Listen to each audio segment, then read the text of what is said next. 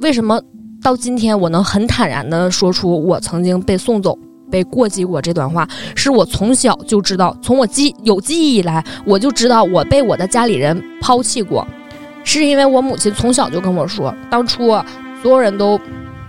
不要你，就是你要感谢你姥姥家，他们能把你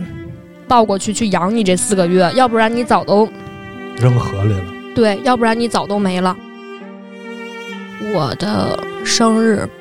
是没有任何人能记得住的。嗯，我每年的生日，我父母都不记得，我姐姐他们都不记得，因为我姐姐比较忙，可能也是我给我姐姐找的理由。然后我父母是没有人记得的。我奶奶不会用手机，就我爷爷会用，但是我奶奶不会用手机。但是每年当我过生日的时候，就是过生日那天，我奶奶会让我爷爷给我打一个电话，就是说，那个是不是过生日了呀？今天吃没吃好吃的呀？就类似于这种话。但是当就是我奶奶走了之后，我就突然觉得，就是这个世界上唯一一个能记住我生日的人也没有了。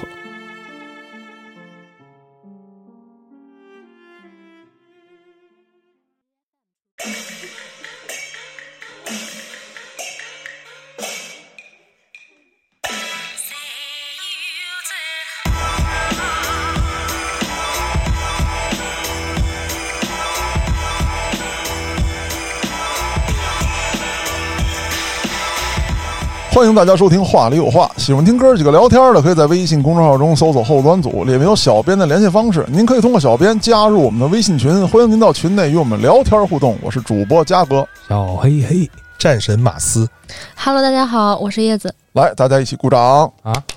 图什么呢？就图马老师来了。哦，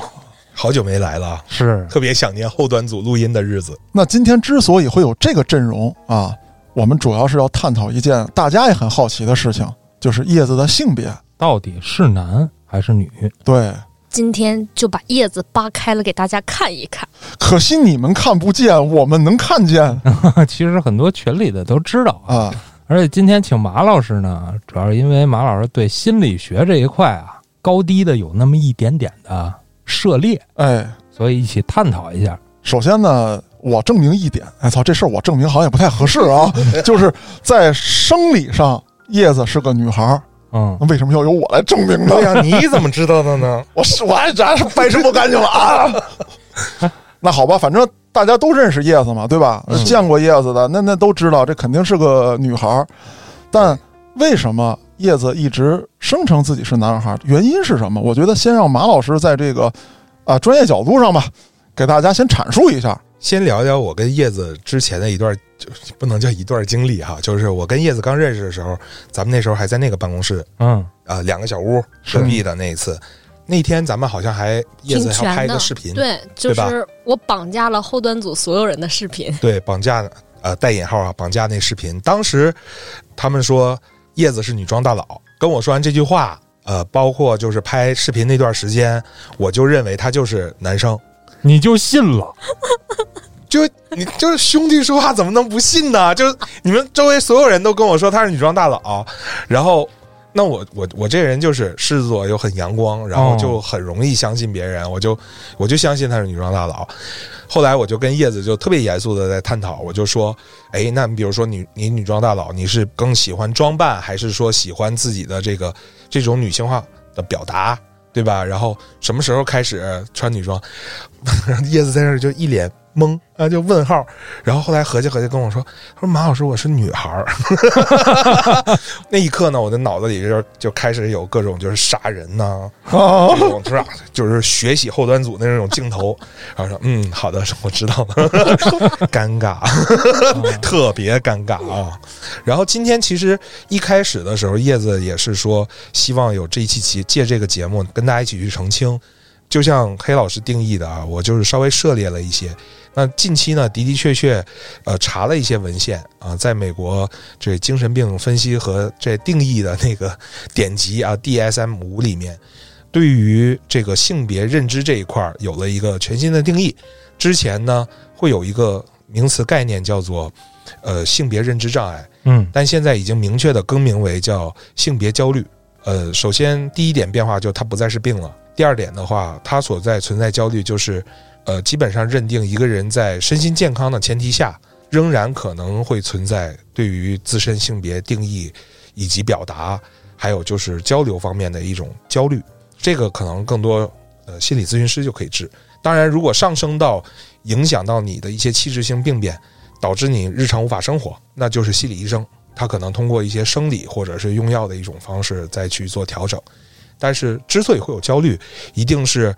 个人期待的一个表现和实际可能是社会原因，也有可能是生活原因，中间存在一些冲突，所以说才会有这些焦虑。我觉得名词涉猎的部分咱们就讲到这儿就好，可能更多的一些背后的故事，包括这一期节目的由来，可以交给叶子。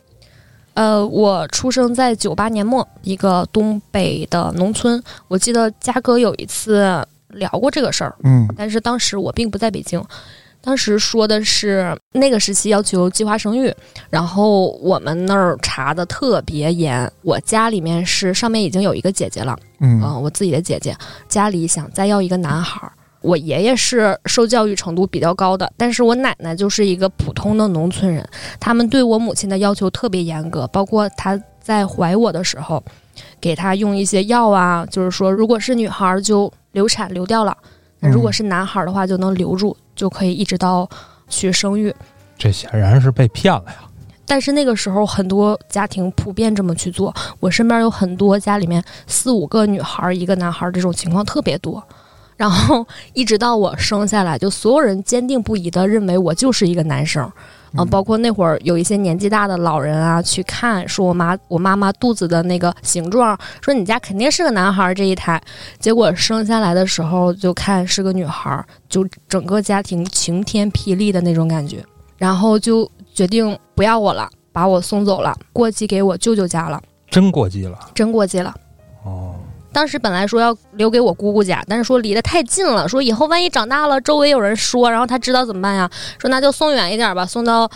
呃舅舅家去吧。去我舅舅家有条河，要过河。然后当时我姑姑他们就说，要不就从河上直接扔下去吧，就当没有这个孩子了。那会儿是刚出生三天，然后也没给我喝我母亲的母乳，就一直在喝奶粉。其实那个时候，现在想想，那个时候就已经准备好了，要不然就农村那会儿就不会说你随时随地去买一桶奶粉、买袋嗯奶粉回来，嗯就是提前准备好了。看如果生下来是女孩儿，那咱们就直接用奶粉，然后给她想办法送走啊，或者怎么样，然后把我送走了。但是特别巧的是，就是把我送到我舅舅家四个月的时候，我舅舅查出来得脑瘤，那会儿要开颅手术，在。二十五年前吧，就是一个很大的手术了，然后就没有人照顾我，又把我送回来了。从那个时候开始，我家里人对我的教育方式就是你就是个男孩儿，就包括之前录节目好像也说过，就我父亲母亲他们都管我叫儿子，嗯。就从那个时候开始就把我当男孩儿养，从小留的也是短头发，然后玩的也是男孩子玩的一些玩具啊什么的。我一直也认为我是个男孩儿，没有人跟你跟我说说你是女孩儿啊，你应该怎么怎么样啊？因为我姐姐比我大的比较多，我姐姐比我大八岁，所以在我的童年当中，我姐姐出现的次数其实并不是特别多的。因为我大一点的时候，她就去外地上学了，然后就一直这样，一直到初中的时候，那会儿还留短发，短发，嗯然后一直到那个我的初中老师、初中班主任发现了我的情况不太对劲儿，就是他从我的一些平时的行为上发现一些不太对的一些状态，然后他去引导我去正视这个问题。但是那会儿就内心当中我是很纠结的，就是我这么多年我都是一个男孩子，我跟身边的朋友什么也好啊，都是跟男孩子去相处，然后突然我的老师告诉我，就一个我很尊重的人告诉我说你是一个女生，你不能这样去做的时候，就会觉得，嗯，不能说挺崩溃吧，就是一件让我很疑惑，但是又不知道应该去怎么处理的事情。然后我的内心当中还依然是个男生，我也没觉得有什么问题。那在你这个上厕所的时候，你不就应该意识到这一点了？我爷爷在退休之前是我们学校的老师，他和我们学校的很多校长啊，然后一些教我们的老师，他们都非常熟悉。第一天送我去上学就是我爷爷去送的，然后他告诉我，就农村的那种厕所，就是一个水泥的大房子，然后左面写一个男，右面写一个女，就这种。然后他就告诉我说，以后你要去这个厕所。我那会儿也疑惑，但是很小，不会去想那么多怎么回事儿。而且就当我当时我们那都是有隔断的嘛，就你也不会去观察别人怎么怎么样，就没有这种状态。然后一直到上卫校的时候啊，我认识了一个姑娘，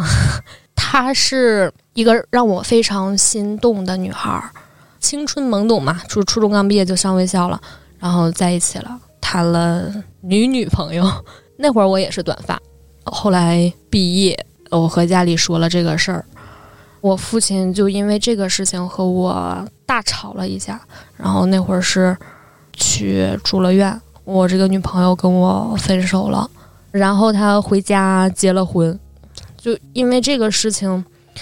我觉得就是我觉得我对不起我的父母。等我父亲出院之后，那我就觉得我就按照你们的意愿去过现在的生活。我大了之后，他们就。不像小的时候那样那么啊要求你啊，说你是个男孩啊，他们就反而希望说你是个女孩，你就是女，你就是女生，你不要再做那些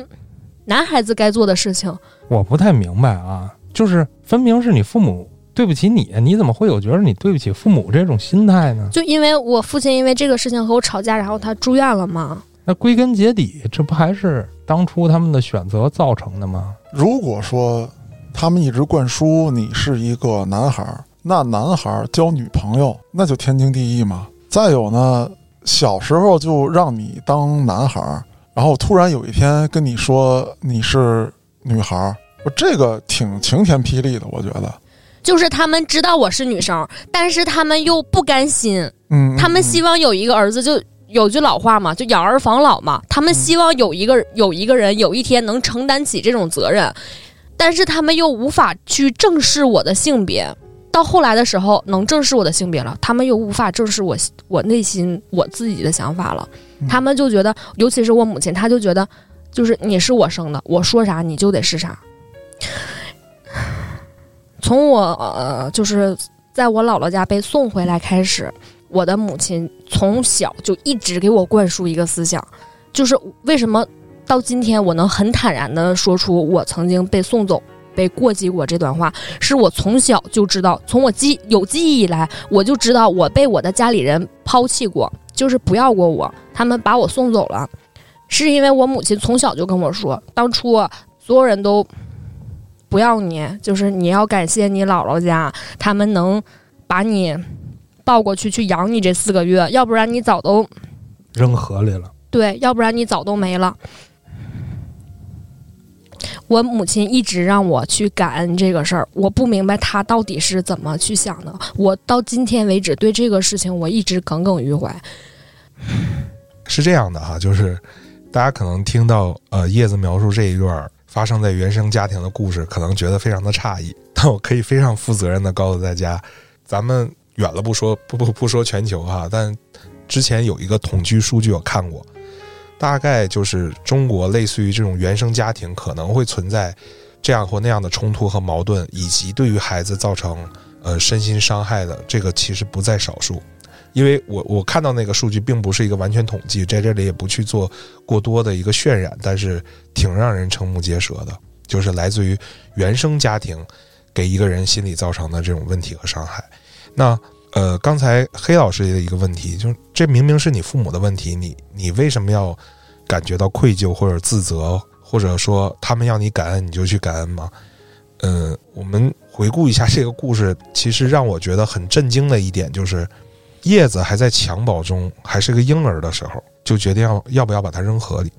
这个信息还让他知道了。那在小孩幼小心灵里边，他就会觉得说，我如果要在这个家活下去。我必须要按照我父母，就是这个家里边做主的这个人的意愿去做，所以这个其实一开始他的这个性别或者他对于他自己性别的认知，一方面来自于父母灌输，更重要一点，他接受这个灌输是在在这个原生家庭里的一种生存策略。嗯，他如果不这样做，他面面对的威胁是死亡威胁，不是别的。所以这就是为什么我刚才说，我听下来就是会觉得有一些，就是沉重，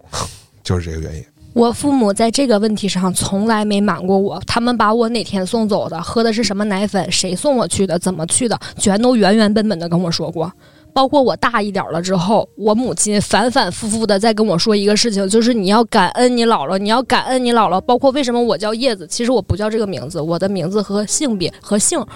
跟这个叶子没有任何一点关系，就是因为我的名字就是我姥姥家的姓，我取这个名字就是因为我母亲为了让我去感恩我姥姥家养了我这四个月，我就一直不明白，我妈妈一直跟我说的是什么，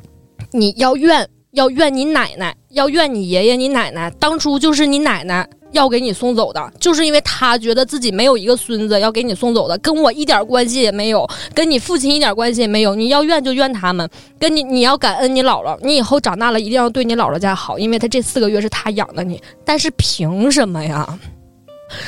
之前有一句话，就是如果让你穿越回到过去，你想穿越到什么时候做一件什么事儿？我就想穿越回我出生的那天，把我自己掐死。如果说作为一个父母，当你的孩子要被别人夺走或者驱赶的时候，你们连站出来说不的勇气都没有，那你也没有理由、没有资格去埋怨说谁要把你送走。就这个事儿，我跟我母亲吵过一架。我现在特别不爱在家过年，就是因为每一到过年面对我母亲的时候，尤其是一家人团聚的时候，她就总要拿这个事儿跟我说。我记得有一年，我家里边人过年的时候回去的特别全，然后我跟我大爷家的哥哥，我们两个就我们喝酒喝到最后，我就喝了挺多的那天，就我已经喝多了，躺在炕上，我就不想说话了。然后我母亲还在我耳边一直叨叨念念说这些事情，我就一下子就有点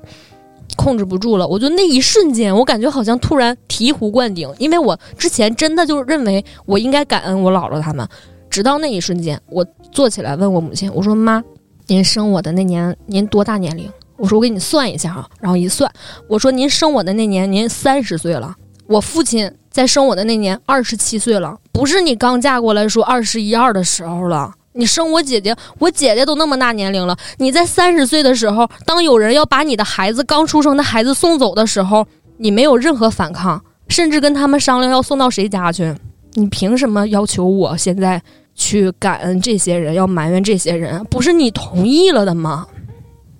然后我母亲就当时跟我就因为这个事情大吵了一架。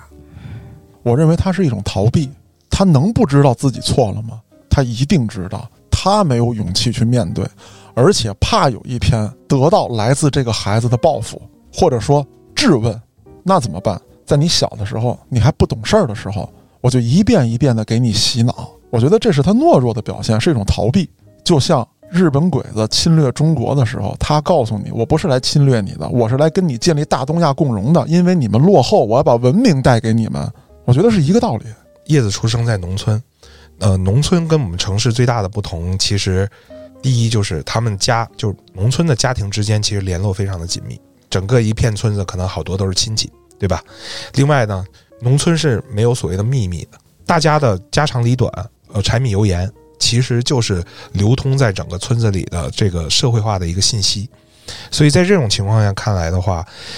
呃，我并不觉得叶子家人的这个观念是一个个别现象。有可能在那个年代的农村，所有人家都是在奔着要一个男孩儿，对，一开始不说了吗？对吧？四五个女孩儿，一个男孩儿。那同理，其实他母亲嫁入到婆家的时候，她也要面对一个生存策略的问题。嗯，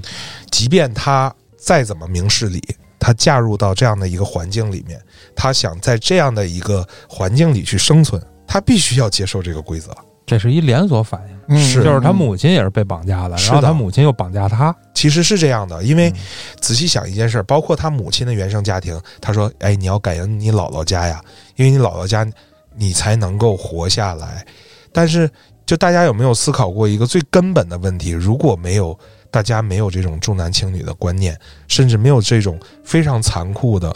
这种追求所谓男孩继承家业的这种近似于这种强迫症一样的一种精神需求的话，还会发生这些不愉快的冲突和事情吗？所以我我我的一个观点就是，这里边其实会存在着一种强迫性重复，就是一代一代人的对于这种所谓的原生家庭这样的一种传宗接代，他必须强迫自己去接受一个观念，就是男尊女卑。当然，慢慢的伴随着农村年轻人越来越多的走向城市，开始把自己世界扩大的时候，可能会有一些冲突。但我觉得至少这是一个向好，总要比就是生活在一个非常窒息的原生家庭，一代又一代的强迫性重复会好很多。当然，可能要接受的一个痛苦就是治愈过程中的痛苦吧，因为有病的人他沉浸在那个环境里，他就一直可以一直病下去，可以去沉睡，可以去昏迷，没有那么多痛，因为他就觉得这是对的，不需要论证。那叶子可能经历了这些事儿，包括走到了外面的世界去看一看。你会有这个创痛，但恰恰我觉得这个创痛就是一个向好的一个过程。那这个过程对于我来说太难受了。就马老师刚才说的那个问题，说在你的生活当中，包括现在社会在发展嘛，可能家里对你也有就跟小一点的时候不一样了嘛。我母亲曾经私下里跟我姐姐说过这样一句话，说叶子的心太狼了，就是用东北话说太狼了，就是太狠了，就是他。跟谁都不亲，我怎么亲得起来呀？包括他一直跟我姐姐说，我一这么多年一直想补偿他，怎么怎么样，怎么怎么样。但是在他的身上，我一点都没看得到。我上卫校开始就自己边勤工俭学边上学，那会儿我母亲给我每个月给我的生活费，就是我每个月连吃饭都不够。就是你如果不在学校兼职，你就饿死了。他一直想告诉我。就是用我姐去向我传达，我想对你好，而且我很爱你，而且我一直在补偿你。但是其实我什么都看不到。他每次见我重复的话就是“ 你要感恩”。我去年回家，在家里住了一个半月，只在家待了三天，跟我妈吵了两架。就是马老师刚才说的，原生家庭给我的感觉太窒息了。我还有一个小疑问。刚才一直没说，就是当你到初中的时候，你肯定要经历女生必然要经历的生理期。当你看到那一刻的时候，你内心是怎么感觉的？因为那个时候你可能还认定自己是个男孩，对吧？那好，刚才说了厕所的问题解决完了，当你看到这一幕的时候，你是什么样的心态？包括自己身体外形上的变化。其实厕所问题没有根本解决，就是他内心，我觉得那会儿是很挣扎的。就是他已经认识到自己跟男孩是不一样的，嗯，跟我一起玩的男孩他是去那边的，而我是去那边的，对，而且肯定很多同学，嗯，也一定会发现这一点。上初中开始，因为就有了 生物课嘛，然后就像嘉哥说的，我其实已经包括老师去引导我，我已经逐渐发现自己和其他人。不太一样了，就是外形可能没有什么差别，但是我的内心就是自己是有所感觉的。那这个时候我特别感谢一个人，就是我的姐姐，这么多年一直都是他去一步一步引导我，告诉我你是什么样的，你应该是什么样的，包括你内心出现这些问题之后，大概要怎么解决，因为他也不是专业的嘛。嗯，然后他只能去把他的想法去告诉我，然后一直到我。卫校实习之后，然后正式上班了之后，接触到一些医生，然后也去跟他们探讨这个问题。尤其是跟我女朋友分手了之后，逐渐逐渐的去正视这个问题。刚才我其实理解嘉哥问的那句话，就是当你发现第一次例假的时候，我是我是晴天霹雳的那种感觉。我虽然就那会儿吧，虽然。我知道自己是个女生，但是因为可能因为年龄小，从来都没想过这个问题。然后那个时候就是第一反应就是打电话给我姐姐，嗯，那会儿她已经工作了，然后就哭了一个下午。对，因为我猜想有可能是这样，因为如果说是从小就是我知道我是女孩，然后家里把我当女孩养，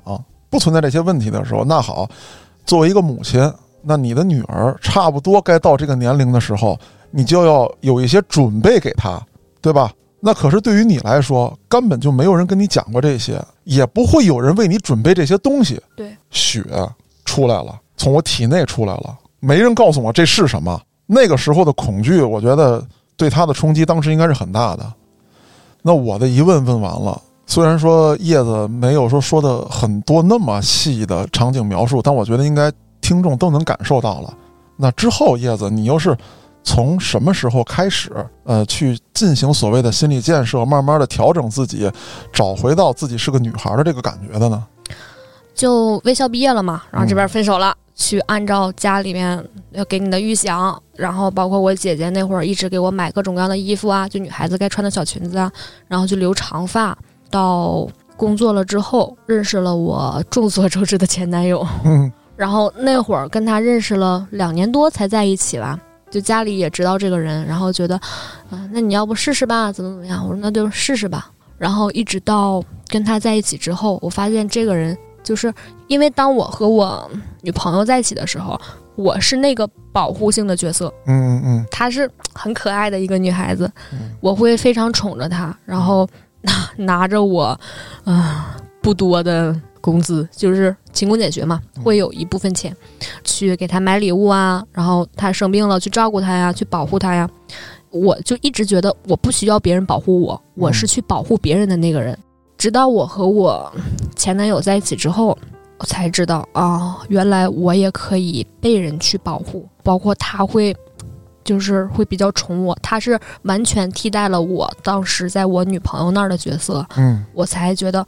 啊，其实如果是女孩的话，应该也还好，是件挺幸福的事情。对，嗯才有这种感觉。但是同时呢，就包括我刚认识我前男友的时候，其实我是拿他当哥们儿处的，就是我在那个时候，我还觉得我可以是一个男生，嗯嗯，就除了生理之外，就是我可以是一个男生，我或或者说我就是一个男生。我最好奇的就是这一点，就是你怎么从我喜欢女孩儿转变到我可以接受一个男孩儿？嗯因为毕了业了嘛，然后就在我们老家那边就觉得你毕了业了，二十多岁了，你该找男朋友了，啊，该搞对象了。对该搞对象，该结婚，该生子了。然后家里一直在说，哎呀，有没有合适的，怎么怎么样？他们一直催我，一直催我。然后认识了我这个男朋友，相处了两年多吧，就是以朋友的关系相处了两年多。那个时候就觉得身边也没有特别让我心动的，那要不就试试。试试，就这个去试一试，就抱着这种心态尝试着去接受。那我有一个比较露骨的问题，就是你在交往的过程当中，你试着去接受了啊，我们可以手拉手，我们可以去看电影，可以去吃饭。那真关上灯之后，你能接受那一幕吗？因为这个在你生活当中是你从来没有接触过的事情。你错了，嘉哥，哦，我肤浅了呗。和女朋友在一起也可以关上灯啊。啊嗨，你当然明白我的意思啊，就是这回是一个男性嘉哥的意思就是哪天突然跟我关上了灯了，啊，他这心理建设 黑老师，我们终于又跨出了一步，我说我们升华吧啊，就这个很难啊。这个在一起、啊很久很久之后，就是也是我试一下吧，不是啊 喝酒啊，这个东西啊就是喝酒啊，这个东西真的是不是？啊，一副良药啊，我是想知道这事儿是不是跟掰弯的感觉差不多？嗯，是的，就是当嗯你发现他会去保护你啊，就是类似于这些事情的时候，会给你制造一些浪漫啊、一些感动啊。其实如果就不考虑性别啊，就是换一个人，换一个女孩子这么对我，我也会心动。但是如果把他换成男生的话，我也是这种感觉。哦，嗯，是这样的。然后逐渐逐渐的就会发现，因为在一起两年多嘛，逐渐逐渐的就发现，嗯，也挺好的。然后也觉得，哎呀，我有一种依赖他的感觉了。嗯直到有一天，我我的吉他老师是我前男友的哥们儿，然后嗯，在一起喝了顿酒，吃了顿小龙虾，喝挺多，就说，哎呀，那要不今天就别回去了吧，这么晚了。是一个这样的过程，不是，这跟那吉他老师有什么关系？是吉他老师煮的小龙虾，摆的酒，还有我们两个上去吃的饭。哦，就这一天你就住那儿了，嗯，换句话说，如果没有那顿小龙虾的话，就可能不会有那个男女朋友的那个亲密关系，是这么理解吗？就可能时间久了也会有吧，但是就不知道是哪一天哪一个点了。就早晚的事儿，反正都是酒。嗯我听到这儿，我有一个感受，我不知道就是嘉哥黑老师有没有这个感觉，就是叶子刚刚一直在说，不论是女朋友男朋友，他永远有一个有一个词儿叫应该，他没有谈到说他需要。啊，我觉得这里边儿，呃，我有在听，刚才说话比较少，因为我仔细在听这些，就是觉得还是那句话，就是他从他儿时的生存策略，慢慢的已经形成一种习惯，就是如果要在这个原生家庭，哪怕只是去融入，这个规则好像就是铁板一块、冷冰冰的，他很难去改变的，对吧？是的，包括自己生自己的母亲最近的血缘关系的人。但与此同时，如果他直接跟这个家庭在他走向社会或者青春期之后直接决裂了，那可能是另一个故事。但问题是他姐姐又对他很好，在他很需要的时候就很照顾他，在他内心就会存在一个很巨大的矛盾，就是这个原生家庭我没有办法割舍，这里边有一个照顾我的人，我的几个权威客体，姐姐是一个，呃，老师那个告诉他对真实性别的老师是一个权威，他爷爷在内心也是一个权威，对，他为什么不能恨他奶奶家那边？因为至少在那段比较扭曲的原生家庭的生活里边，他爷爷至少是一个稍微理性点的存在，对他有一些保护吧。但是他如果恨这个家的话，就要恨所有人。就马老师完全说出了我就是内心深处的一些东西。在我儿时的记忆当中，我父亲母亲对我来说就还好，但是我能很明显的看出他们的偏心，就是他们对我姐姐什么样和对我什么样是完全不同的。在他们跟我说没钱的时候，就是我童年没有零食，任何零食都没有。但是在我姐姐说需要用钱的时候，他们会出去借，不管你是用这个钱是要干什么，我会出去，我没有，我会想办法给你，让你有。但是当我说我需要的时候，我记得特别清楚，就有一年冬天想去我，呃，有一年冬天要去我姥姥家，然后在那个客车站，当时就看电视嘛，广告嘛，那个喜之郎果冻，我到现在都记得，三块五一个的那个。我说妈妈，我想吃这个。我妈妈站在那儿就问我，就是你真的要吃这个东西吗？你知不知道这个钱对于你来说意味着什么？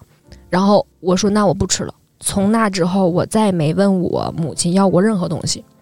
然后有一年冬天，我父亲出去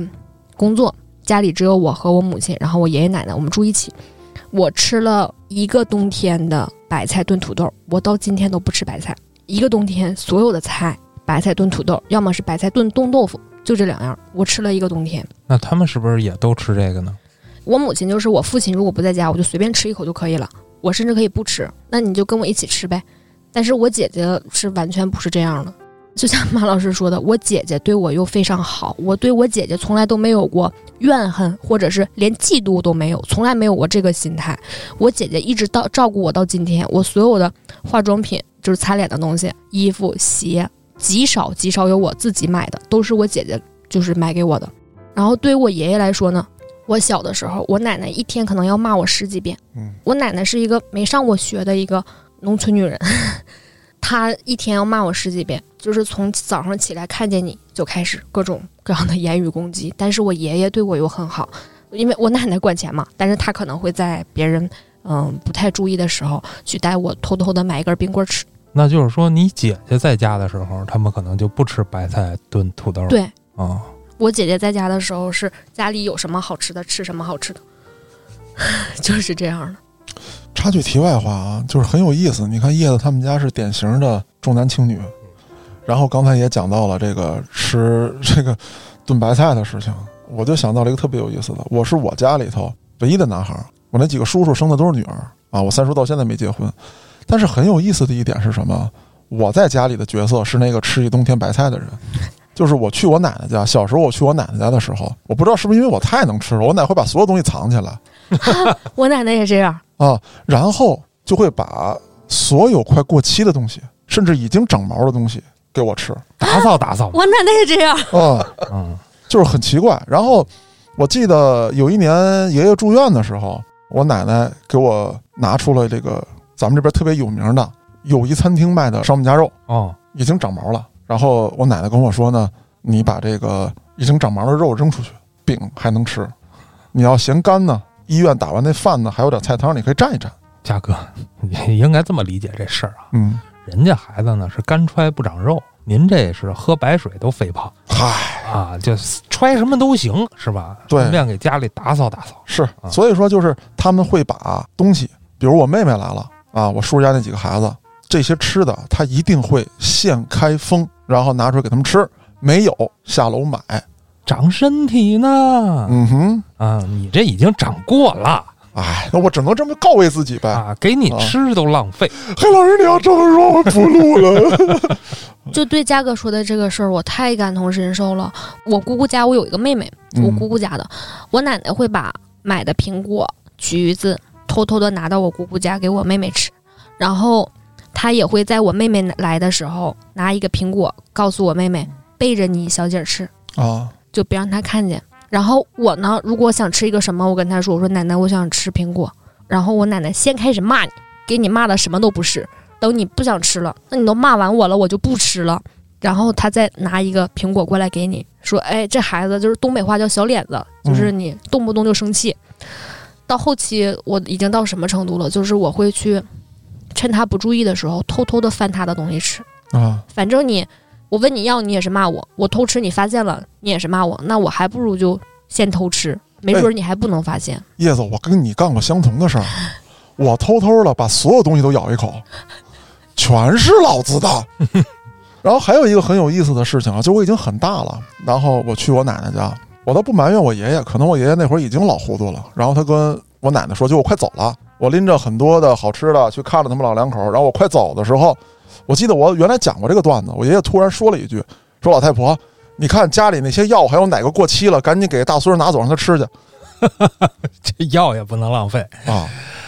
呃，说到叶子奶奶这块儿啊，我有一个想法啊，首先。从他妈再往上倒一辈儿，还是被绑架的。是对，你看他爷爷其实无所谓，反而是女性觉着不应该这样。对的，对，但其实女性才是一辈又一辈被压迫啊、被残害的那个角色。是的，这是一块儿。第二呢，你看他奶奶对别的女孩又挺好，我觉得这里边可能有一个心理问题。我早就发现了，就是我奶奶对我的期望值太高了。就是在我母亲怀孕的这个过程当中，她一直都坚定的认为我母亲这一胎就是男孩儿。嗯，当时听我母亲说，就当时家里边院子里边都挂着小彩旗了，就等着我母亲生个男孩下来。啊，结果生下来是个女孩，就恨不得锣鼓鞭炮什么都准备好了。对对对，啊都准备好了。然后结果生下来是个女孩，这么多年就因为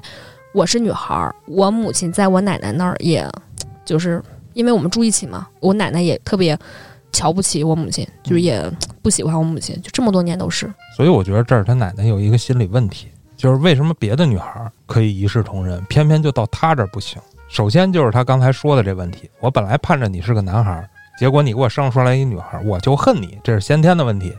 其次就是生下来就把你送走这件事儿，他觉着哦，这孩子这辈子肯定都因为这事儿有疙瘩，嗯，我就很烦。是。这也是他烦他的一个点。这里边其实呃有一个心理学一个学派就谈到，人其实有三个自我阶段，第一个叫关系自我，第二个阶段叫觉知自我，是一个过渡阶段，第三个叫自体自我。呃，如果人能够发展到自体自我的心理阶段的时候，基本上就是呃可以说是五毒不侵，百毒不入了，就是会非常的快乐，他可以按照自己的方式去生活。但是很可惜的是。大多数的中国人，尤其是在农村，大家都是在关系自我里面。咱们可以想想看，就是想象一下，嗯，叶子那个环境，那孩子还是人吗？包括他姐姐，就是生孩子这件事儿本身，他就变成了一个社会系统里边的一个任务。然后，呃，大家说叶子这胎应该是男孩，这就成了一个目标。男尊女卑不是针对个人的。男尊女卑，他是在一个社会系统里运作的，嗯，所以就像黑老师说的，到他爷爷，到他父亲，甚至往再古老一辈，男的都没关系，女的一直在受残害，对吗？到他这儿，他姐姐是个孩子，这是个任务完成了，他是没完成的任务。嗯，说白了，他不是孩子，他是弃子。嗯，大人的心理问题，看到叶子的时候，就会想到当年我很没面子。所有的任务都按部就班，最后给我出来这么个结果，我又没有办法掌控我的命运，他也有爱恨交织在里边。对叶子来讲，所以就是最可怕的，就是为什么原生家庭让人窒息？你生活在一个很病态的一个环境，然后你突然有一天你醒了，你治好了，然后他们还在病，但你又没有办法说很理性的就跟他割舍开，这个时候是最痛苦和纠结的。这个事情，就马老师说的这个事情，一直到什么时候在我家有所好转？就是当我毕了业、工作了，开始我能赚钱了。包括那会儿已经不讲究什么那个计划生育了嘛。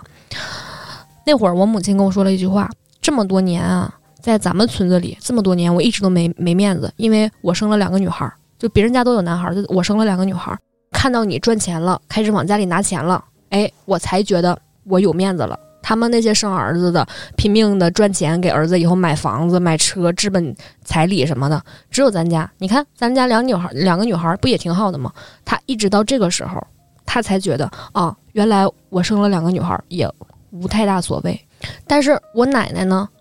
我奶奶是去年就我来北京之前去世了，正月十五去世的。就我觉得，我在我心里还有一个疑问，就是明明我在幼年时期，我奶奶对我不好，很不好，但是为什么等到她年纪大的时候，反而跟她最亲的是我？这个问题我一直有疑问，就是她是心衰，就每年都要住两次院，然后每一次都是我去陪护。可能我第二天要上白班，但是我晚上整个晚上我不睡觉，整宿整宿的陪她。就在他一次又一次的住院的时候，我奶奶开始对我的态度有所改变，因为我父亲那边他们是兄弟姐妹四个，我大爷家一个男孩，我两个姑姑家一共三个女孩，我家是两个女孩。然后我奶奶这些所谓的大孙女儿、大孙子，他对好的这些一个回来的都没有，只有我跟我姐姐在。我姐姐负责给他安排住院的这些医生啊，找关系、找认识的人安排房间啊，然后我是去陪护的那个。一直到这个时候，他对我的态度才有所转变，包括一直到去世之前，他跟我的关系都都是最好的。我最后一次去看他的时候，他拽着我的手，边哭边问我：“你下次什么时候能回来看我？”说我现在放心不下你。我这儿有一点想问问叶子，就是说，我不知道你这么去照顾你奶奶是出于一个什么心理，但是我猜测有没有可能，你这么照顾他，为的就是让他后悔小时候那么对待你。这个问题太尖锐了，其实是有的。我当时就有一个这样的一个想法，就是非常，就是我当时就想，我就要做到所有人最出众的那一个，在你身边，我就让你看看，当初你这么爱、这么疼的这些孙子孙女，没有一个人回来照顾你。你这么多次住院，没有一个人回来看你一眼，两天能打一个电话都算是最好的了。只有你最看不起、最看不上的我母亲生的这两个姑娘，一个给你安排这些住院的人，在你没钱的时候给你拿钱，一个在你需要陪伴、需要照顾的时候去照顾你。但我认为这也不是一个简单的复仇的故事。为什么你会愿意付出这么多，想证明你是最好的那一个？那还是因为你认为你奶奶对你是很重要的一个人。其实是的，尽管我母亲可能有的时候说说你应该怨你奶奶当初就是他们主张把你送走的，但是毕竟那个时候我都没有记忆了。我能记住的是什么？就是在他不去骂我的时候，在我很小的时候，他也是会去背着我，可能边做饭然后边哄我，或者是在我母亲他们都不在家的时候去陪着我闹，然后给我讲故事的那个，给我讲他们年轻的时候有什么的那个人。其实到在他去世之前的上一次住院，大年三十晚上，我跟我姐姐那会儿我支援嘛，就没回去家，跟我姐姐在包饺子，然后突然接到我父亲的电话，说奶奶好像不太好，说住院怎么怎么样。当时跟我姐姐去接我奶奶的时候，就站在路口，那会儿封城嘛，车只能送到那个路口，然后这边有救护车把她接走，是我父亲跟着来的。但是当时就他还没来的时候，我就做了一个决定，就是我当时跟我姐姐说，我说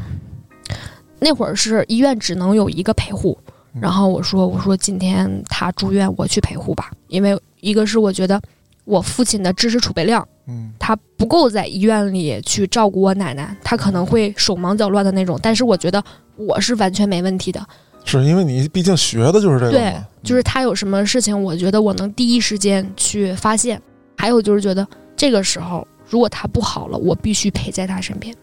说到这儿啊，我有几个猜测，我不知道对不对，就是说关于叶的这个心态。你看，黑老师，咱们经常在生活中也会遇到一个问题，就是比方说啊，这个人很操蛋，我们跟他无论是亲戚也好，或者说是从小就认识的朋友也罢，那么我们总想一个什么呢？就是无论他怎么样，我们先做到啊，我们有里有面啊，我们怎么着怎么着。也许他并不会觉得咱做的多好，但是咱别让人挑出理来，有这样一个心态。那还有一个什么呢？就是我跟叶子想进行一个共情啊，就是我老想有一天站在那个经常骂我的人、瞧不起我的人面前，告诉你我现在比你强。这个可能会少一点儿，嗯这个比例我觉得不会太高。我觉得更多的还是叶子刚才说的，他还是认为奶奶对他是很重要的。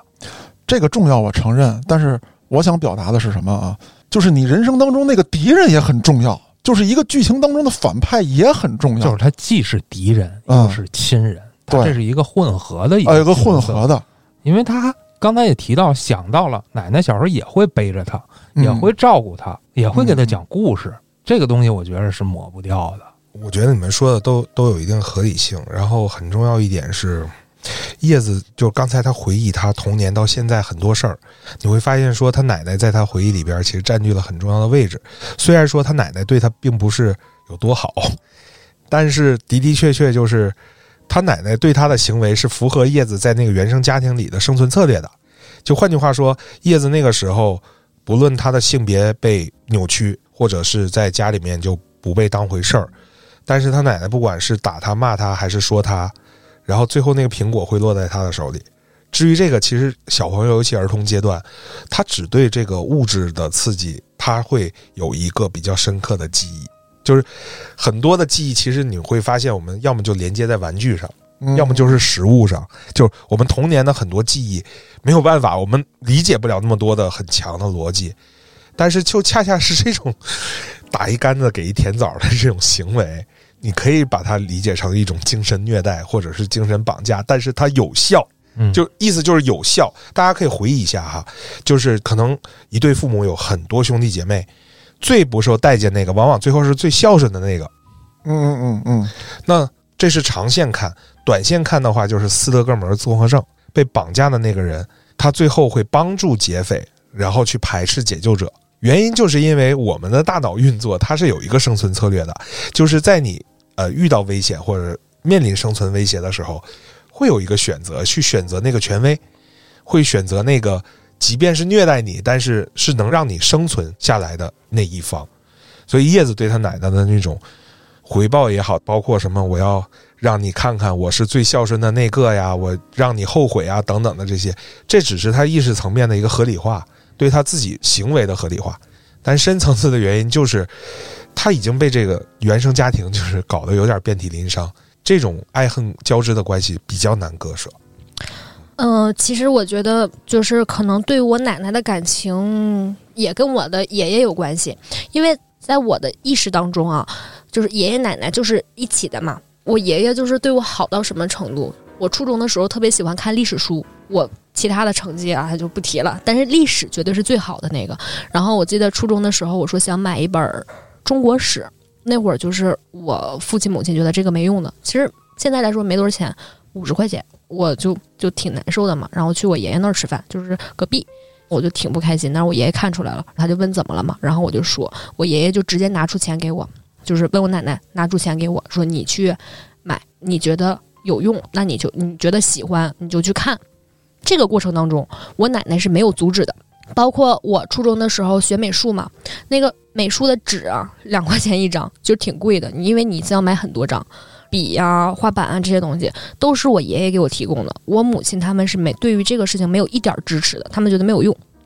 在这个过程当中，我奶奶是都没有去阻止的。包括到我后来毕了业了之后，我去那个扩招，然后想去考更高的学历，一年的学费是六千块钱。我母亲说：“你已经毕业了，这个钱你自己想办法。”这个钱也是我爷爷给我拿的，我奶奶也是没有阻止的。我其实还想分析一下奶奶，就是这整个故事里，我认为没有什么恶人，对，而且这个故事里也不光叶子是纠结的，嗯，是嗯奶奶也是非常纠结的一个角色。对的，嗯奶奶对她的不好，不是来源于她自己心里的恨，而是来源于她被绑架的那部分。她还有另外一个部分，就是这是我的孙女，嗯嗯对她也很纠结。所以，当家里的这个男权这部分说你可以这么做的时候，他是不会说有什么抵触的。他被绑架那部分被他爷爷给释放了，被绑架那部分本来是应该来源于他爷爷那半儿的，嗯，但是他爷爷说这事儿可以，对那他就顺理成章的通过了。他另一半就是这是我孙女儿，我是这么理解的。对于我奶奶这个，还有一个就是我的生日是没有任何人能记得住的。我每年的生日，我父母都不记得，我姐姐他们都不记得，因为我姐姐比较忙，可能也是我给我姐姐找的理由。然后我父母是没有人记得的。我奶奶不会用手机，就我爷爷会用，但是我奶奶不会用手机。但是每年当我过生日的时候，就是过生日那天，我奶奶会让我爷爷给我打一个电话，就是说那个是不是过生日了呀？今天吃没吃好吃的呀？就类似于这种话。但是当就是我奶奶走了之后，我就突然觉得就是这个世界上唯一一个能记住我生日的人也没有了。哎呀，说点什么吧，马老师。这一时之间，这个节目头一次啊，录了这么多年，就是 超级沉重的一期，呃，对真的。对，其实原生家庭的问题，我之前也遇到过，就是黑老师知道，我不是一直在也推荐他们都做做那个心理咨询吗？嗯，我做到第三年了，已经还在做，现在是每周一次。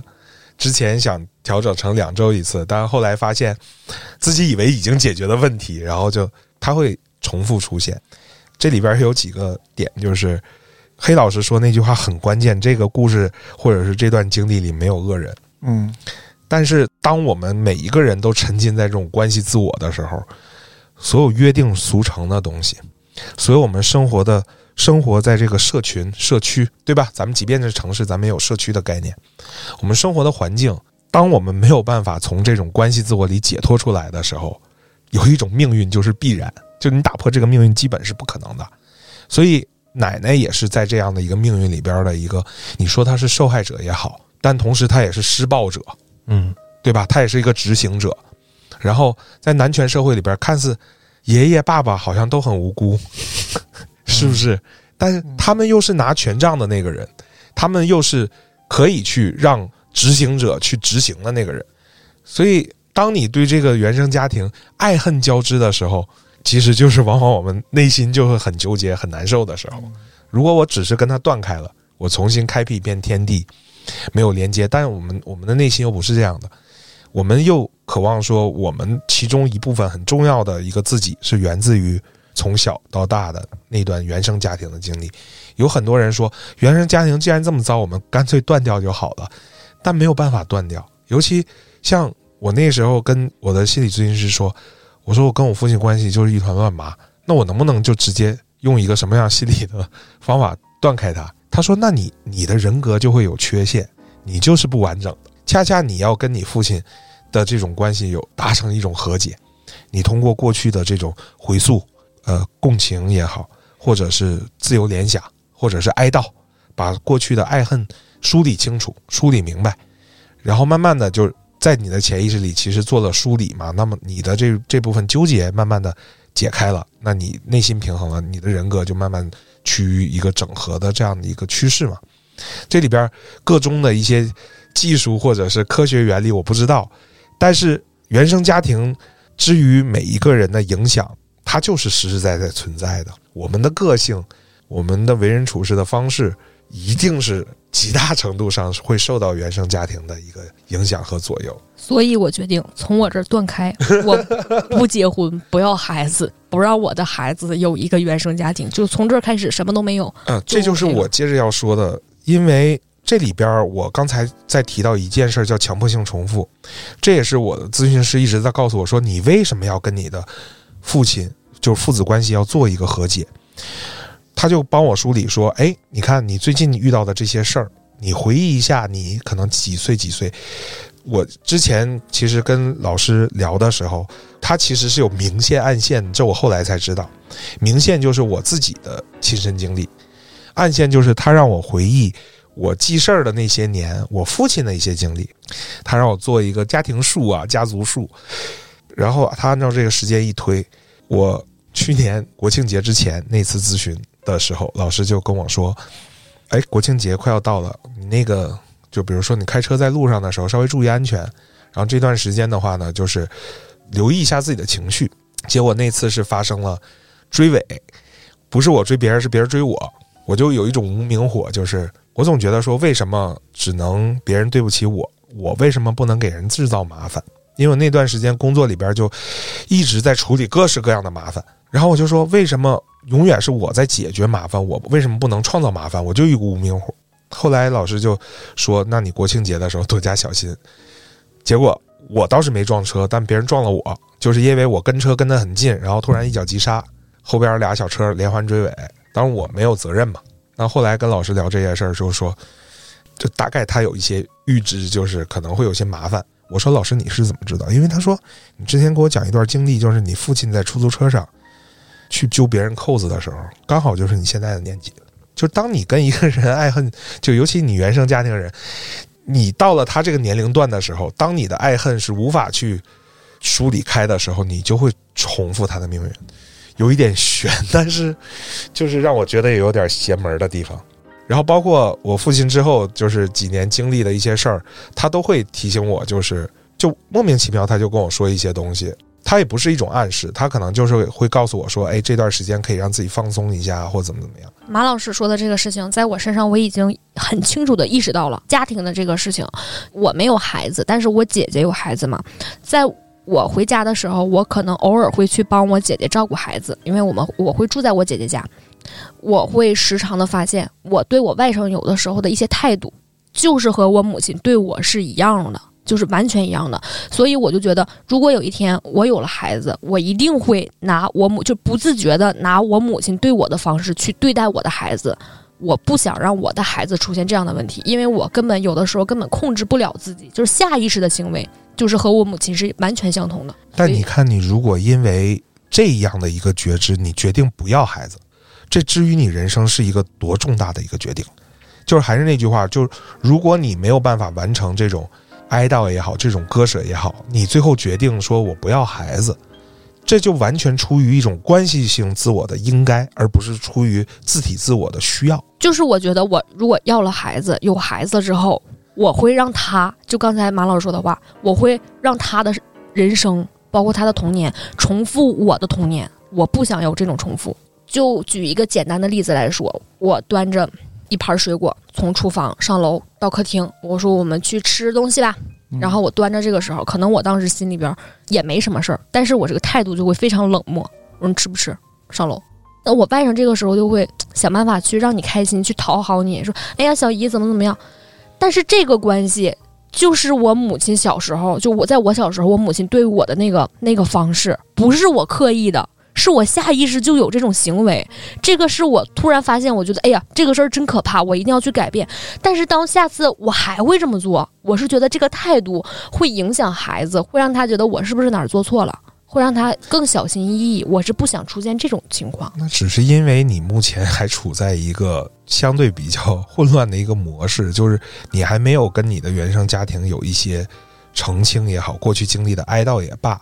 但是这些这些东西，其实它可能经过一些专业的一些介入，它解决了之后，它不是问题。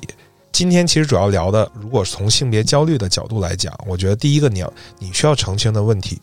就是。你是否愿意跟就是一个普通的男性组建一个家庭，去过这种普通所谓的这种普通人的生活？那第二个问题才是说，至于孩子这个问题上，怎么去教育，包括这种打造原生家庭？因为可能我经历过的一些不好的，我不希望给他。但是呢，往往在这种关系自我没有梳理清楚的时候，往往你在之前的一些原生家庭里，你好的你没有办法传承给他。你懂我那个点，就是说，因为你小时候遭了这些罪，你不想让他遭这些罪，但可能你所习得的一些东西没有办法很好的传承它，可能会造成另一个。因为他没遭你的罪，对，嗯。但是呢，咱不是说这些东西一定通过罪来遭受出来的，但是往往说有一些历练，你可能不愿意去给他。当然，我不是说你有这个问题啊，就我只是说在育儿的时候会有这个问题，所以。我就在想一件事儿，就是为什么说自体自我，就是真正认知到自己之后，有一个完整的一个人格的父母，在教育孩子的时候，他更能够把他当成一个个体去培养。我试着理解一下马老师的理论啊，就是涉及到叶子这儿，当你有一天再遇到一位男性的时候，而不是像你的前男友那样，你觉得该去搞个对象，而我们也认识这么长时间，我们试一试吧，不是这样的。就是当你遇到一个男性，你爱上他了，你觉得发自内心的，我想跟他谈一场恋爱，而这场恋爱又很成功，到了一个节点上，我们该去结婚组建家庭了。当成功的组建了这个家庭的时候，又到了某一个阶段，我们两个去决定是否要有我们的下一代。我觉得马老师刚才阐述那些理论，其实是一直想告诉你这些，它真的是不是你的一个需求？对，而不是说。那么你的义务啊，对，或者说因为有了一二三，所以会导致必然有四五六。他现在已经不是那个应该的状态了，他现在已经发现自我了啊。对，我觉得他也到了这样一个阶段，但通过刚才的聊天，加上马老师提供的这个知识理论，叶子现在可能是虽然到了一个认识自我的阶段了，也承认自我了，然而那个曾经的意识，那个曾经的枷锁，你感觉摘掉了，可是他对你身上勒出那个印儿，现在还没下去。当你每次看到这个印记的时候，你就会想到那条枷锁。其实他就差向前再走出对对一步了。对对对，嗯，而且你担忧的那些也都是形式上的这个行为上的问题，并不是心理的问题。就是你母亲对于你应该是心理上的问题。就比如说你有一孩子，你可能会像你的母亲一样去骂他，但你真的经历的时候，可能就不会这样。但是这样也无所谓，因为你的心里是爱这个孩子的，差别是这个，而不是表面上怎么对待他。但是我接着叶子那问题说，我觉得叶子首先要面对的第一个问题就是，跟你展开亲密关系的另一半是谁？这着急让人找对象啊，不是，呃，他不是具体的某一个人，而是至于他另一半他的一个定位是什么？因为在来节目之前，我们最开始要录这节目的时候，我让他做过一个简单的一个测试量表，当然不是 DSM 五那么复杂的一个量表。但叶子基本上回答的问题，他所呈现的心理状态就是生理性别是女性，但是她心理的性别是比较偏向男性的，大概的偏差是在百分之七十五左右。但与此同时的话呢，只要性别认知，它跟那个就是性取向又不一样，因为性取向它只是一种表现，对吧？然后而且包括他说，可能跟女朋友也关过灯，是不是？然后也做有一些亲密的行为，但是他所处的那个阶段，仍然还是被原生家庭影响的那个应该的一个阶段。那现在暂且不说跟原生家庭这块怎么去梳理和我们所心理学上说的哀悼哈，但是叶子自己要开始慢慢的去寻找到说，如何让自己的性别认知的焦虑慢慢的减少，因为焦虑它不是一个负面词汇啊，它是一种防御状态，但是这种防御状态其实是源自于，呃，从小受到的这种嗯社会因素，主要它主要是社会因素，嗯就是家里边要求他必须要穿男生的衣服，当成男孩去养。最难受的是，在他交女朋友的时候，突然间家里的权威又说你是女孩子，就对他就他他思维认知就是混乱的一个状态。嗯，他需要去慢慢的去安静和梳理下来。那么这里边的话，原生家庭的因素就变成他不得不去面对要去梳理的一个部分。我明白你意思了，就是说叶子以后的人生是否需要老公这种角色，嗯，还是需要一个老婆这种角色？可以咱说直白一点吧，听马老师说话有有点太嗯费脑子。就提到这个话题，又要提到我的前男友。和他在一起的时候，他会在一些关键时刻冲出来保护你，但是就包括到我现在为止，我觉得我是一个不会谈恋爱的人。嗯，就是当我们在一起之后，我会去，还是会去在生活方面去照顾他，给他洗衣服、做饭、收拾卫生。他会挑出一一些、一些、一些小毛病，让你不断的去改、去改，趋于一个完美的状态。可能让我一直放不下的就是他对我的那一刻保护，让我觉得我可以被保护，因为我从来没被保护过。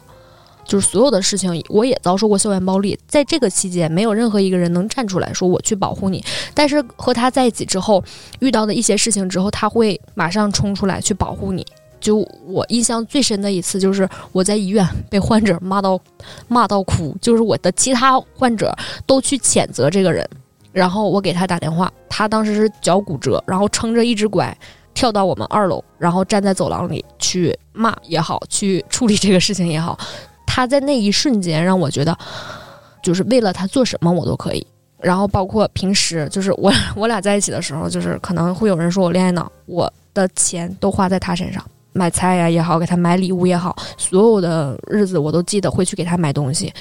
包括和他的家庭去相处的时候，也是我会小心翼翼的。这个节日我应该给谁买什么东西？谁谁谁过生日了，我一定要提前准备好。有一次差池，我的内心都会嗯不舒服很久。哎呦，好累啊！是很累的，但是当你觉得这个人值得的时候，你就会这么去做。直到我来了北京之后，我们两个分开了之后，我才发现，啊、我的人生原来可以不用这样。因为那段时间我下班之后就是去他那儿，然后去帮他忙店儿啊，去帮他做一些事情。那段时间就完全没有自我了，但是在那段关系当中，我又是甘之如饴的。我觉得好像应该就是这样了。当时我的心里就是，我只有做的越来越好，你才能持续的去保护我，去喜欢我，去和我在一起。就到现在，我可能就是，如果再有下一段关系的话，我也可能还是这个角色，还是去疯狂的去照顾别人，去努力的让自己改变，改变成对方喜欢并且满意的那个状态。我觉得关键还是看你碰到什么样的人，比如说吧，嗯，有些人相爱，发现对方有各种各样的小毛病，他不一定会说，这就是所谓的包容嘛。就无所谓。对，当我能容忍你各种各样的小毛病的时候，你还会觉得累吗？因为不会要求你什么，你的小毛病只要没有突破底线，那他就不会跟你提。你要遇到这样的人，你还会觉着自己很累吗？不一定了。但是呢，我觉得今天这一场对谈啊，也不能马上的让叶子决定我到底需不需要一个老公，还是需要一个老婆。这个问题他还得慢慢的自我去探索。但是对于他原生家庭这件事儿，虽然是一个悲剧，但是所幸啊，我觉得这个结尾并不那么悲伤。嗯，你在他奶奶快去世的时候，他无微不至的照顾，他奶奶对他依依不舍，这无非是对童年的一场和解嘛。而且在咱们的这个分析当中也发现了，实际上奶奶也是被绑架的，她是被迫的做出了一些举动，也就是说被关系自我绑架的那部分她做出的一些不好的事儿。但是她奶奶还保有那个这是我孙女儿的另一半儿，啊，就是对她那份爱。对，这也是她记忆犹新的那部分。嗯，所以我觉得这是一场和解了，虽然回忆起来可能很痛苦。原生家庭大多数来讲，除了一些极端的情况，嗯，很多时候其实不存在所谓的什么悲剧，更多是闹让你闹心的事儿。闹挺。对，闹挺就是用我们东北话说闹淫呐啊，这事儿闹淫。之所以闹淫呢，就是因为他的爱恨好坏、喜怒哀乐都交织在掺杂在一起，所以很多时候我们如何跟自己的童年或者原生家庭和解，可能有一些时候忆起当年的一些情况，要把自己带入到那个给你造成伤害那一方，很多时候的自由联想就会。从他的那个角度，他在怎么思考这件事儿？像刚才黑老师说的，他有关系自我的一部分，但最重要的，他也作为一个祖母嘛，奶奶也对自己的孙女儿其实又很好。但我觉得这些都已经是过去。很难的一点就是，很多时候我们跟家庭成员这些，尤其是自己父母在做这些情感和解的时候啊，呃，他其实不一定是那种面对面的两个人在一起的，而更多的时候是要把自己童年的一些东西再度唤醒，通过可能有一种自由联想，甚至是一种催眠的方式，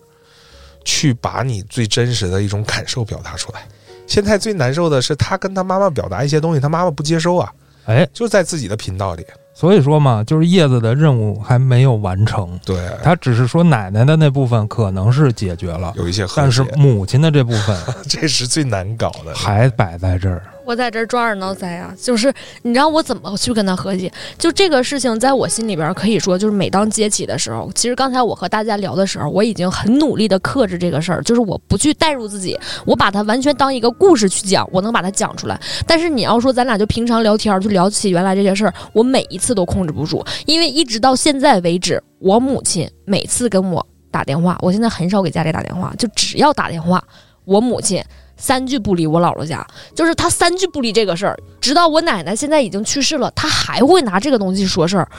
我去年真的过年，去年回家就见了我母亲两面儿，在我姐姐家，我我母亲去照顾我外甥，因为那会儿我姐夫没在家，去照顾我外甥，吵一架，然后回家大年三十之前回去在家待了三天，吵了两架。他只要咱俩坐下来聊天，没有别的。先说你工作怎么样啊？哎，那你工作不忙的话，给你老家打电话呗。当年你姥姥怎么？我完全没有办法跟他去对话这个事情。大家知道我是道士哈，我为什么去这么做？其实修术法其实只是很少的一部分了，因为只有我师傅在跟我对话的时候，他能拿出一个父亲的态度去教育我，去跟我说这个事情你应该怎么办。因为在我的印象当中，我父亲是很少言寡语的，他很少去跟我说聊天啊，或者说一些什么事儿。但是我师傅不一样，他可能就是我们两个偶尔打电话，就我跟我师傅打电话的频率要比家里多。我师傅会说：“你最近给没给家里打电话呀？”就他知道我的这些事情，他会去想办法去让我去接受这个事儿，让我去和家里的关系有所和解。叶子的出路未必是心理咨询，而是道。修仙。啊不是，你看，一不小心秃噜嘴了，你看看这事儿，嗯，就是咱们现在说这个道啊，并不是说道士那个道，或者说我现在说的这个吧，就悟道呗，啊，对，就是现在道爷跟我聊的那种，就嗯不，一定是什么天师啦，什么道法，不是这个，就大道，宇宙万物嗯，就是一个道，你得自己悟，这个悟开了，我觉得没准儿就行。但是这这这这就胡说啊，就是一种猜测啊，因为我也不悟这个。这个叶子刚才说这个情况啊，就是他不能跟他母亲沟通嗯，因为对于你母亲来说啊，你姥姥家如何如何的这句话已经成为他最后的精神支柱了。难道他不知道自己错了吗？他错了这么多年，他突然要面对这个错误，他接受不了，他只能继续靠这个支柱支着自己。这么多年当中，可能你想尝试过沟通，他也想尝试过，但就因为这个支柱在，导致你们每次都不能沟通成功。那沟通的越少，能拿出来说的也就越只有这根支柱，他不知道说些什么。就是我之前跟我母亲我们聊到过这个事儿，就是因为在我的意识当中，这个事情我没错呀。我当时我想改变，就像我刚才说的，我如果能穿越回过去，我就把自己掐死了，我把这些所有事儿都摁死在根源当中，我改变不了。那这个事情是不是我母亲做的有问题呢？她一直让我去感恩，但是在我的观念里，就是觉得你犯的错，为什么要让我去偿还？我发了第一份工资，我要给我姥姥买什么买什么买什么，要嗯每年去看我姥姥，因为离得比较远嘛，要每年去看我姥姥，给她给予她一定的什么什么什么，它是有具象罗列出来的，它不是只是一个说让你去怎么怎么做。我其实原来跟我就是姥姥家的关系是非常不错的，跟我舅舅他们也好，我我们的关系是非常不错的。但是就是在我母亲一次又一次的这种要求，包括她的这些言语的叙述当中，我现在反而跟我姥姥他们就是没有太多来往了。我告诉你一个特别残酷的现实：说这个人他就错了，法律现在判不了他，你也不能像一个法外狂徒一样拿枪顶着他，不错我就崩了你。那这个人不用替他的错误承担任何后果，那我为什么要认错？我就不认，你怎么着？哎哎，很多人现在就是这样的情况。现在叶子你啊，就是这个叶子兽进化，嗡儿，哎，你到了下一个阶段了。那好的解决方案，并不是你去跟他争执，或者非要让他去承认错误，或者你非要去谅解他，不是，那就是叶子兽究进化，咣，又到下一状态了。这件事儿无所谓了，过去了。我现在对我母亲的态度就是，她如果生病了，或者她怎么样了，就是因为年龄也大了嘛，在生活当中也不可避免的这些事情，我也会很担心，我也会给她找我原来医院嗯认识的一些医生啊什么的也好，包括如果说她现在生病了不舒服，给我打电话说你现在回来我不舒服，我现在就立马订机票回去，啊，只要她不提这个事儿。我有一个猜测啊，嗯。就是我有点理解马老师刚才说的那些话了。嗯。所谓他怎么跟自己和解，这个过程有可能是当叶子接受所有的这种“你应该对你姥姥家好”的这些话的时候，可能就会有下一步的进展。我说这个接受是怎么接受的呢？就是说，当你母亲跟你说你一定要感恩你姥姥，没问题妈，我刚给我姥姥打完电话啊，我这个月又给她寄了点什么什么这边的特产什么这那的，这关就过了。过了之后，你们就可能会有别的交流。当然，这只是我的猜测啊。你什么时候能接受这种状态不一定。一样，就像我说的，你可以选择，比如说有专业的咨询师去介入，你也可以选择慢慢自己去度啊。我还是同意黑羊的那句话，就是当你母亲还在重复跟你说这些事儿，但是你内心已经没有什么波澜，而且你也知道她为何去说这些的时候，其实那时候是你跟你自己和解了，就是你不会情绪波动，你也不会觉得厌烦。你说好的，我有时间我会去做。当你变成了这样的一个状态的时候，你想一想，它就不存在 所谓的那种纠结。你理解你的爱恨源于何处，而此时你已经不再受困于过去的情绪之中。这个时候，人才真正往前走嘛。我们刚才每个人都说了自己一堆的看法，也可能你未来经历的跟我们说的一点儿都不沾边儿。这儿我想声明一下，就是嗯今天不是解决问题，对对对，今天只是一个探讨。但我相信所有人都希望叶子以后能有一个更好的生活、更好的心态。无论叶子你以后是否会哎有一个让你向往的男性，我们都祝福你，也希望叶子能靠外界力量也好，自己力量也好，终有一天摆脱这些困扰。嗯，我最后分享一个观点，我也正处于自体自我的这个成长和人格整合的路途之上啊，伴随我这个人生发展。我想说的就是，当你发展到自体自我的时候，这个世界爱你、恨你、关心你、不关心你，跟我自己都没关系，我就可以自己活得很好。那这就是得到了呀。对，他说叫得到，但对于我来讲的话，就是当你经历了这些，慢慢的所谓的和解，就是你还是从自己需要出发，而不是从所谓的应该与不应该出发。没有人有这个权利告诉你怎么活，也没有人会对你最后人生的结果负责。最后还是我们自己要对自己的人生去负责。个人观点。嗯，后端组对我的影响特别大，然后我也特别感谢那些喜欢我，包括在一些节目下面评论祝福我的也好，嗯，称赞我的也好的这些听众，还有六群的一些小伙伴们。这几年啊，因为进入六群已经挺久了嘛，这几年对于我的陪伴，哎呀，突然这么温情啊！那咱们把这个温情延续下去。评论区的各位朋友，如果您有与叶子近似相同的经历，也希望您呢多多留言。同样呢，也希望啊、呃大家都多进我们的群，我们的群很温暖。我们后端组的成员也想在群里面听您说您的故事。我是主播嘉哥，咱们下期再见。